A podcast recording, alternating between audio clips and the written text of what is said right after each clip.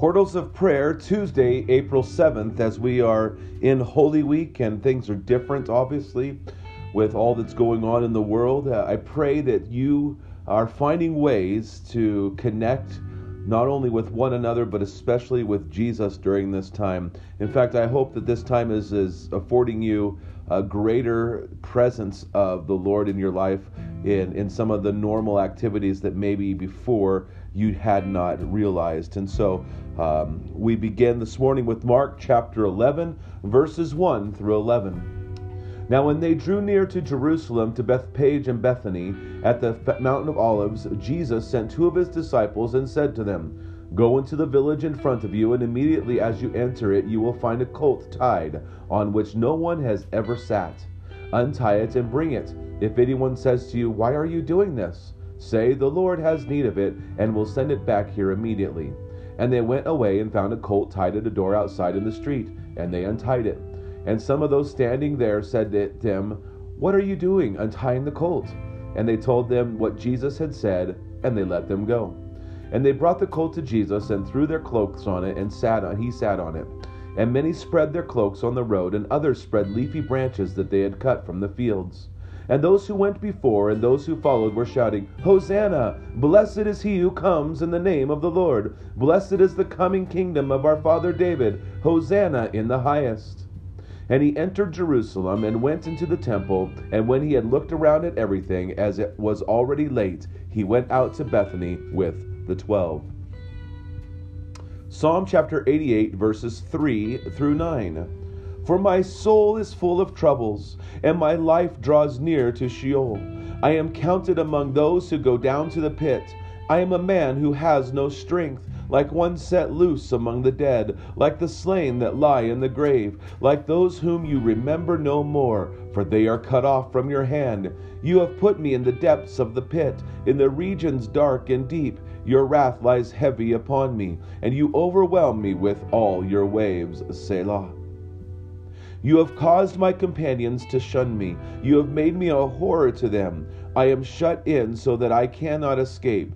My eyes grow dim through sorrow. Every day I call upon you, O Lord. I spread out my hands to you. With heart and life and voice, King David represented God to his people in the promised land. But when God's people lost the land due to their disobedience, God brought them back, but things were never the same. God made a promise the Son of David would come. Was Jesus this Son of David? Would everything return back to the glory days of David? Yes and no. Yes, Jesus is the Son of David, King David's greater king. Yes, he represented and is God's to his people. Yes, Jesus would usher in the kingdom with its glory.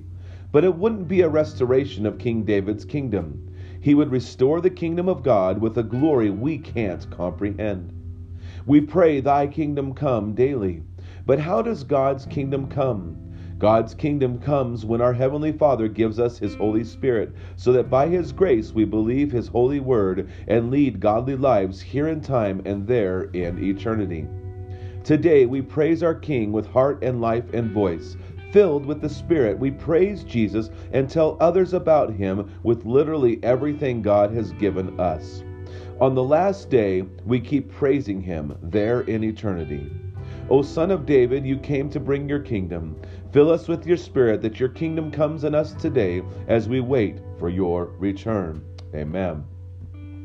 And this is just a call to enjoy the presence of Jesus. We live in the now, but not yet. So we have the very presence of the kingdom of God through the Holy Spirit within us. The life that we now live, we live by faith in Jesus Christ. It's no longer us who lives, but it's Jesus who lives in us. So we have this now presence of the kingdom. And that is what is attractive to other people that we have a kingdom that is full of joy and peace and it's full of of happiness and no more tears. And so we represent that kingdom here on earth, but yet it's not fully fulfilled. So we live in this now, we experience the kingdom to some degree, but it's limited. But one day we will experience it fully. And so we tell others about the joy that we have in Jesus and the hope that we have that one day we will be with Him face to face. And we know that for sure because Jesus not only died, but He rose again.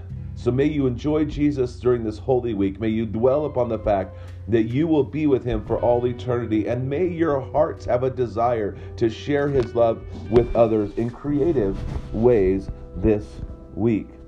May God richly bless your day. Enjoy Jesus. Go share life.